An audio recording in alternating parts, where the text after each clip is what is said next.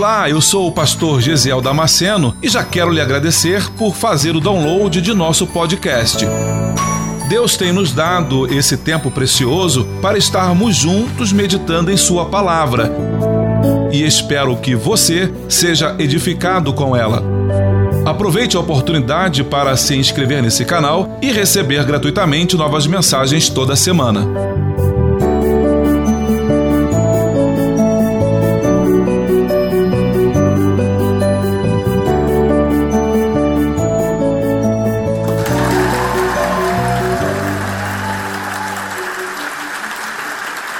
Quero que você abra sua Bíblia em Gênesis, no capítulo 3, versículos 8 e 9 e o versículo 10. Gênesis, capítulo 3, primeiro livro da Bíblia. Fica para facilitar para você em casa. Para facilitar. Obrigado, Deus abençoe, querido. Gênesis, capítulo 3, versículo 8 e 9. O texto diz assim: Eu estou lendo na versão NVI. O texto diz assim: Ouvindo o homem e a sua mulher os passos do Senhor Deus, que andava pelo jardim quando soprava a brisa do dia, esconderam-se da presença do Senhor Deus entre as árvores do jardim. Mas o Senhor Deus chamou o homem, perguntando: Onde está você? E ele respondeu: Ouvi teus passos no jardim e fiquei com medo, porque estava nu. Por isso me escondi. Ah, eu quero pensar com você em, em algumas coisas. Esse texto de Gênesis que nós acabamos de ler é o texto que relata sobre a queda de Adão e Eva ali no paraíso. Os primeiros versículos é, é o diálogo entre a serpente e a mulher, e logo depois a, a mulher leva o homem para comer do fruto, e acontece o restante da sequência do texto que nós acabamos de ler. Então, vamos pensar aqui em, em algumas coisas nesta noite. Adão e Eva comeram do fruto que não poderiam comer, e segundo as Escrituras, os olhos deles se abririam e eles seriam conhecedores do bem e do mal. Eles teriam conhecimento, assim como Deus. A proposta pareceu bem importante para Adão e para Eva e eles comem do fruto.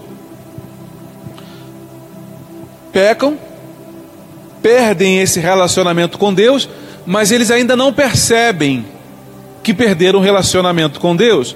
O que eles percebem é que estão nus. Ele olha para Eva e percebe agora o que não percebia antes. Ela está nua diante de mim e eu estou nu diante dela.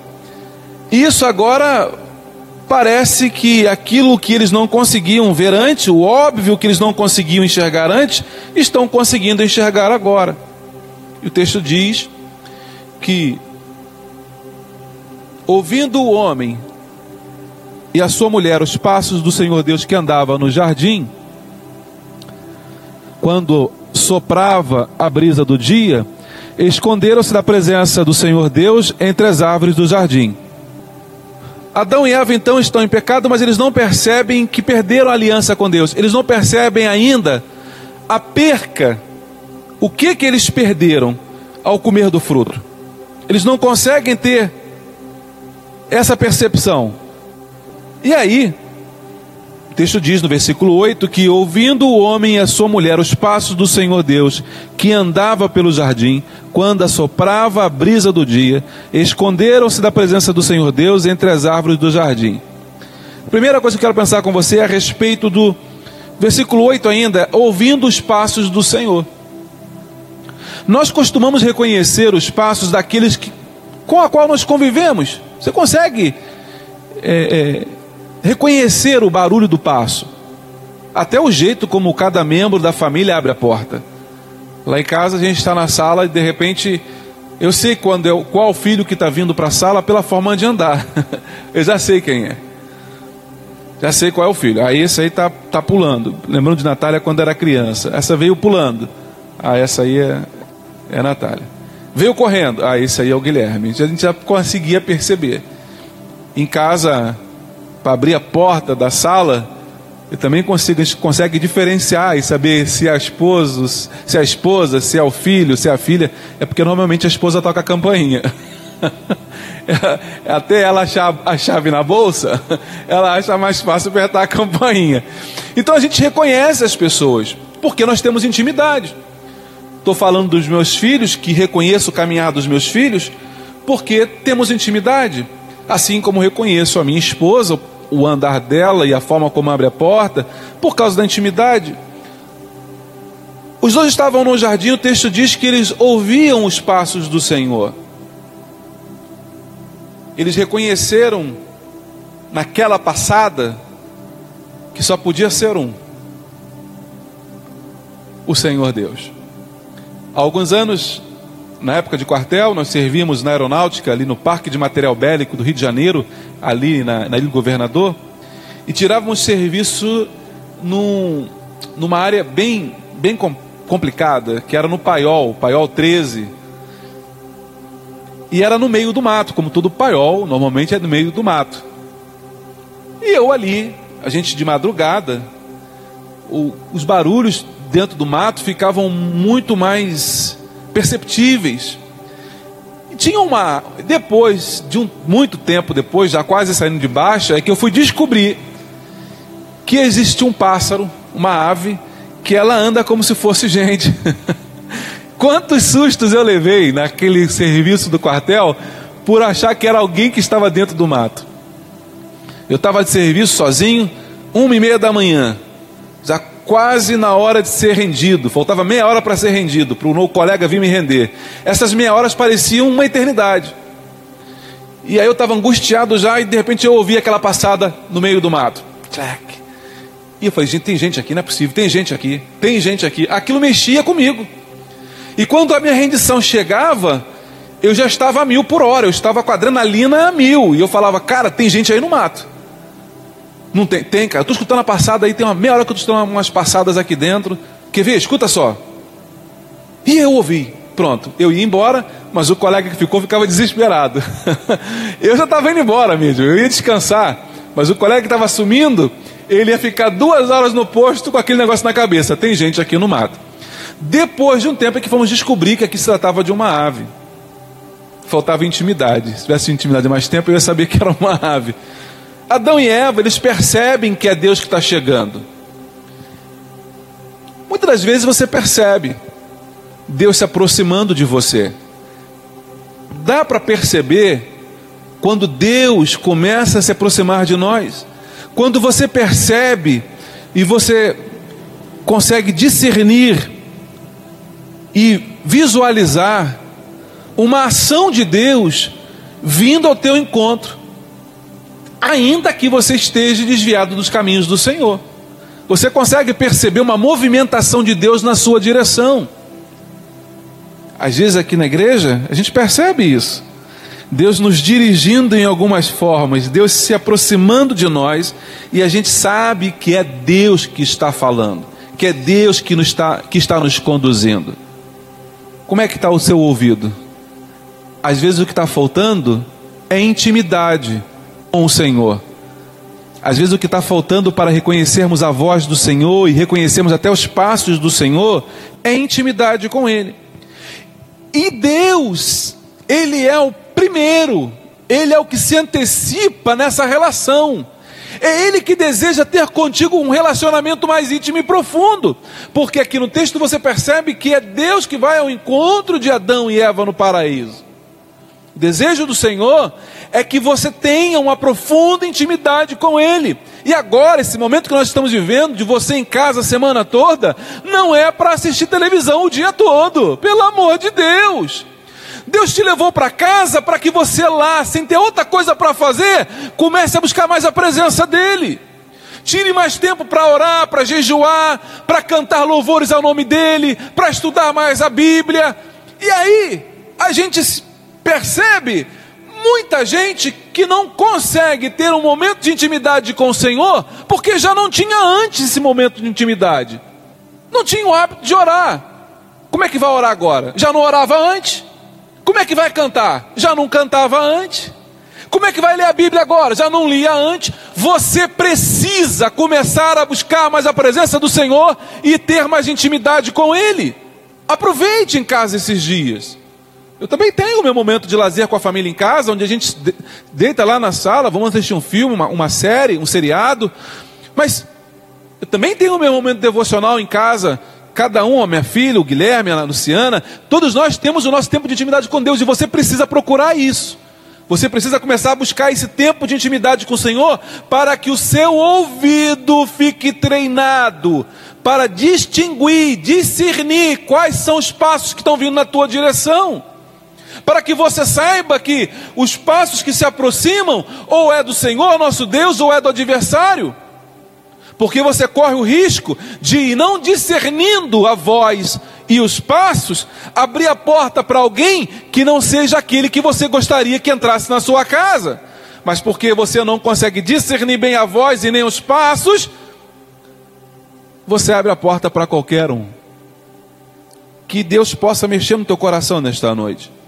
O versículo 8, ainda no versículo 8, o texto fala assim: passear no jardim à brisa do dia, do vento, porque o texto diz que o Senhor passeava, a minha versão, a NVI, ela diz assim: andava pelo jardim quando soprava a brisa do dia. Essa, algumas versões elas falam, vão falar diferente. Tem algumas versões que falam esse texto diferente.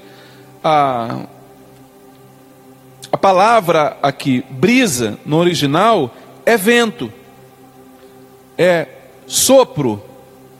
É, a palavra no original é, chama-se ruach. É a mesma palavra utilizada em Gênesis capítulo 1, versículo 2 e o Espírito de Deus pairava sobre a face das águas. Quando você lê lá o Espírito de Deus no hebraico, a palavra que aparece lá é ruach, que também pode ser traduzida por sopro, por vento. Então, o que eu tenho aqui é uma informação muito importante, e eu hoje meditava nesse texto e falei: Uau, que revelação profunda! Passear no jardim à brisa do dia é porque lá no Oriente, irmãos, normalmente no final da tarde, início da noite, lá no Oriente, sopra um vento, um vento forte, um vento meio, meio frio, e como as casas estão quentes por causa do, do sol escaldante, do calor exagerado do, da região, as pessoas saem de dentro de casa e vão para a rua para pegar um pouco daquele vento daquela brisa gostosa que está correndo lá fora. Eles usaram a mesma expressão. Quando soprava a brisa do dia, usaram a mesma expressão, mas a palavra original é ruach, ou seja, vento, mas também significa Espírito de Deus. E eu pensava nisso hoje, e isso mexeu muito comigo, porque eu posso ler esse texto de uma outra forma. Eu posso ler esse texto da seguinte forma: ouvindo ouvindo o homem e a sua mulher os passos do Senhor Deus que andava pelo jardim, quando o Espírito Santo vinha junto. Porque o que acontece aqui é, Jesus, o, o, o texto diz que Deus está caminhando no jardim e o vento passa pelo jardim. O Deus chega no jardim junto com esse vento. E aí ele se depara no lugar e ele chama o homem. Ora, ora, Deus está vindo para falar com Adão. O vento, essa brisa, esse ruach, o Espírito de Deus veio junto com ele. Segura isso aqui porque é rema de Deus para a tua vida. é, é revelação de Deus para você. João no capítulo 1, eu vou voltar lá, mas eu preciso fechar isso aqui. João capítulo 1, versículo 18, diz que ninguém jamais viu a Deus mas aquele a quem o filho revelou. O próprio filho. Filipe falou: Senhor Jesus, mostra-nos o Pai. Ele falou: Como mostra-nos o Pai? Estou contigo há tanto tempo você me pergunta: Mostra-nos o Pai? Eu e o Pai somos um. Quem me vê a mim, vê o Pai. Mas a Bíblia diz, no próprio livro de João, que ninguém jamais viu a Deus. O Eu sou. O Elohim de Deus. Ninguém nunca viu. O homem não viu. Semana passada nós pregamos sobre Isaías capítulo 6, o ano em que morreu Uzias, eu vi o Senhor. Você já sabe, o Senhor que Isaías se refere ali é o próprio Senhor Jesus, é uma teofania. Ele vê, ele tem a revelação do próprio Jesus no trono. E aqui agora, em Gênesis no capítulo 3, versículo 8, o que está acontecendo aqui, o que eu vejo aqui, é o próprio Senhor Jesus vindo, porque se a Bíblia diz que nenhum homem jamais viu a Deus, então Adão também não viu a Deus. A relação aqui é de Adão com o próprio Senhor Jesus. E o texto diz que o que vejo aqui é Jesus e o Espírito Santo caminhando no jardim à procura do homem. Porque se Deus nunca foi visto pelo homem, e esse Deus está caminhando no jardim para conversar com Adão, esse homem só pode, esse só pode ser Jesus. Não tem outra explicação. Mas o texto diz que esse esse Deus, Jesus, ele vem junto com o vento, ele vem junto com o ruache, com o Espírito de Deus. Então é o próprio Senhor Jesus e o próprio Espírito Santo vindo no jardim para encontrar com Adão. Isso é muito forte. Isso é muito forte. Deus chegando no jardim, Jesus chegando no jardim acompanhado do Espírito Santo para buscar o homem. Não é assim hoje? Hoje está se repetindo isso aqui. É impossível que nós possamos fugir da presença do Senhor. Salmista Davi vai dizer: Para onde fugirei da tua face?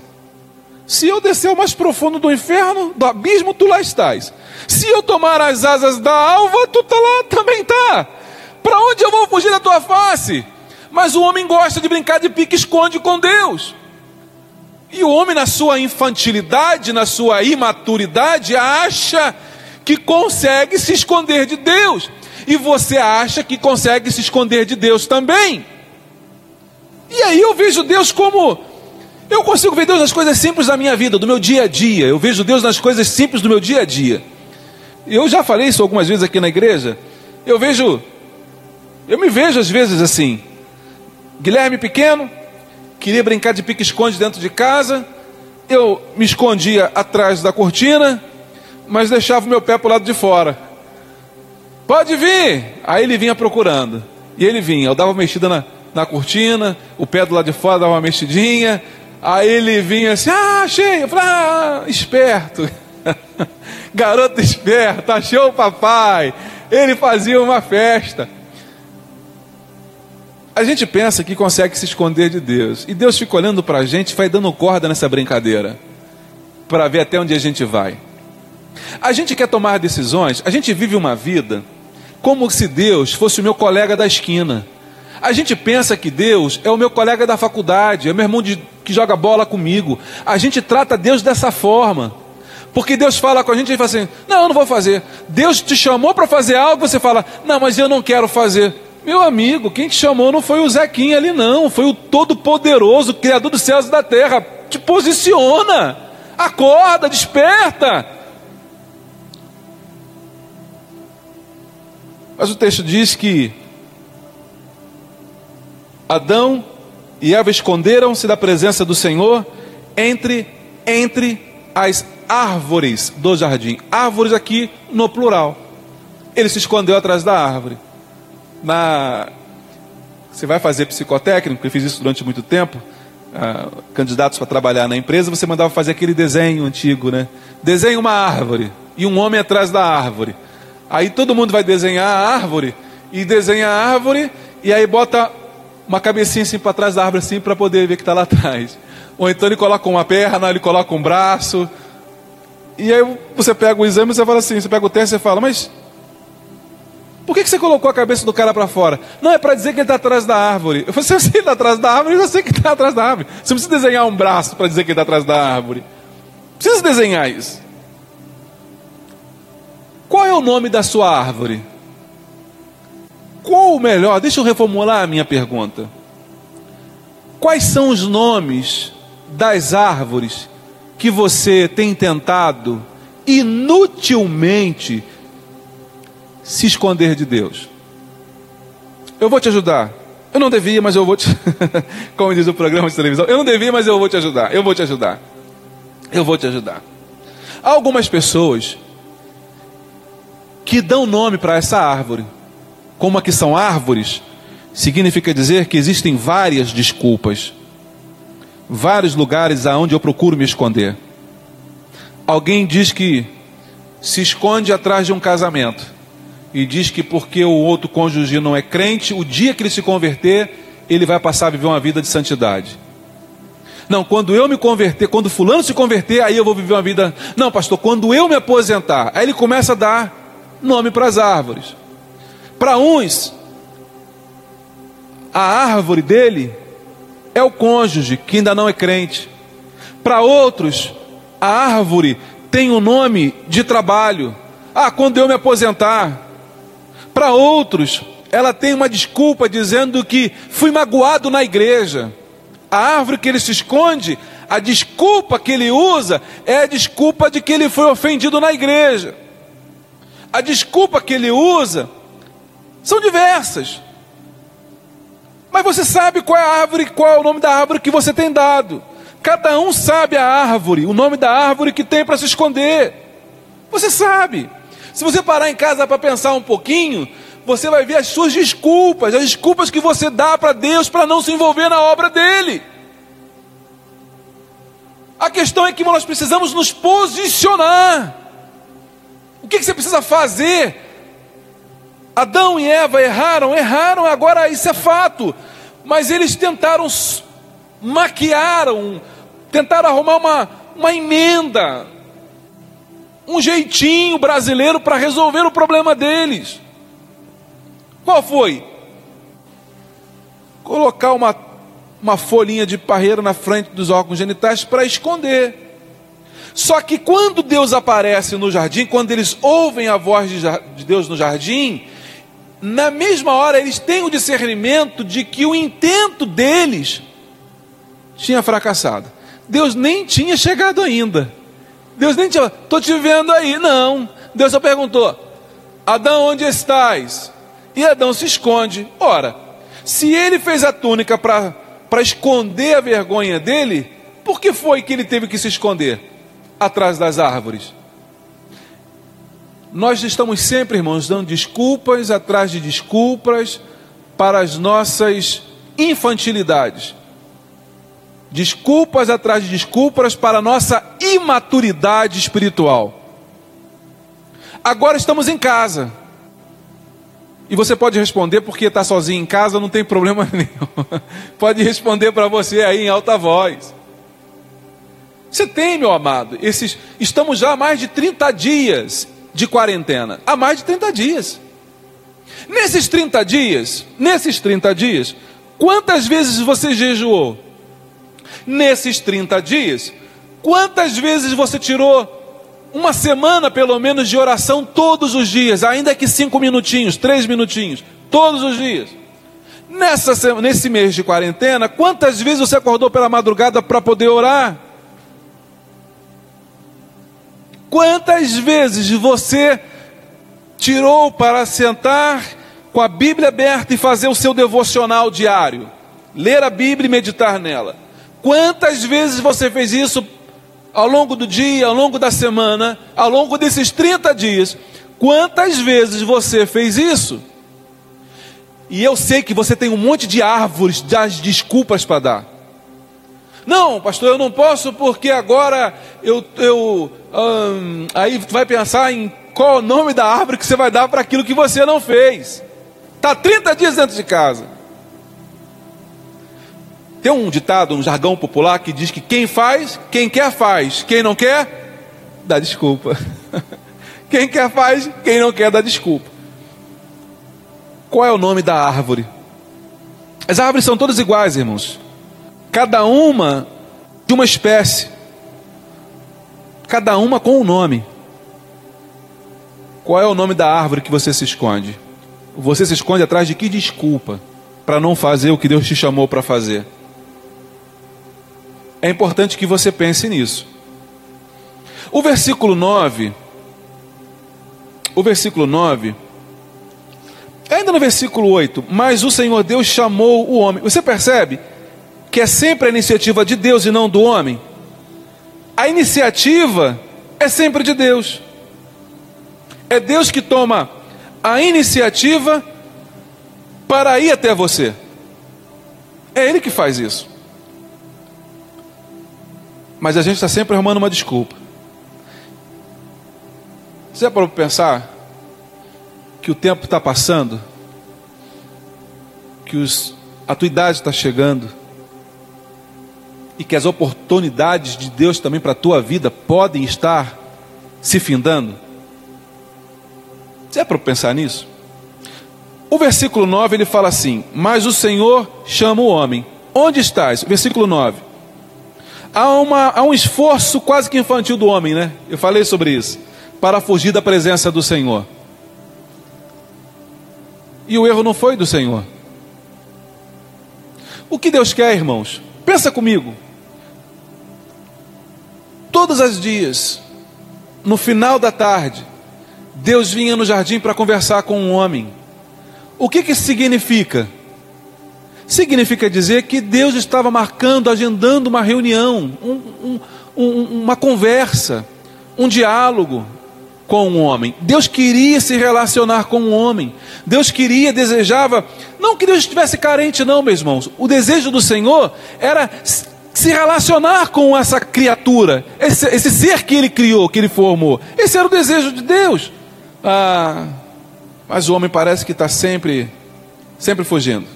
O, o vento, significa literalmente, né, vento ao dia, vento do dia, na hora do dia em que se que esse vento vem do leste, brota um vento frio e as pessoas deixam suas casas. Esse episódio, quando o vento frio esse, sopra essa brisa, essa brisa, se você pegar esse texto para ler, ela literalmente falando, é, é a respeito do vento do dia, é aquele momento, aquele vento que acontece sempre naquele horário.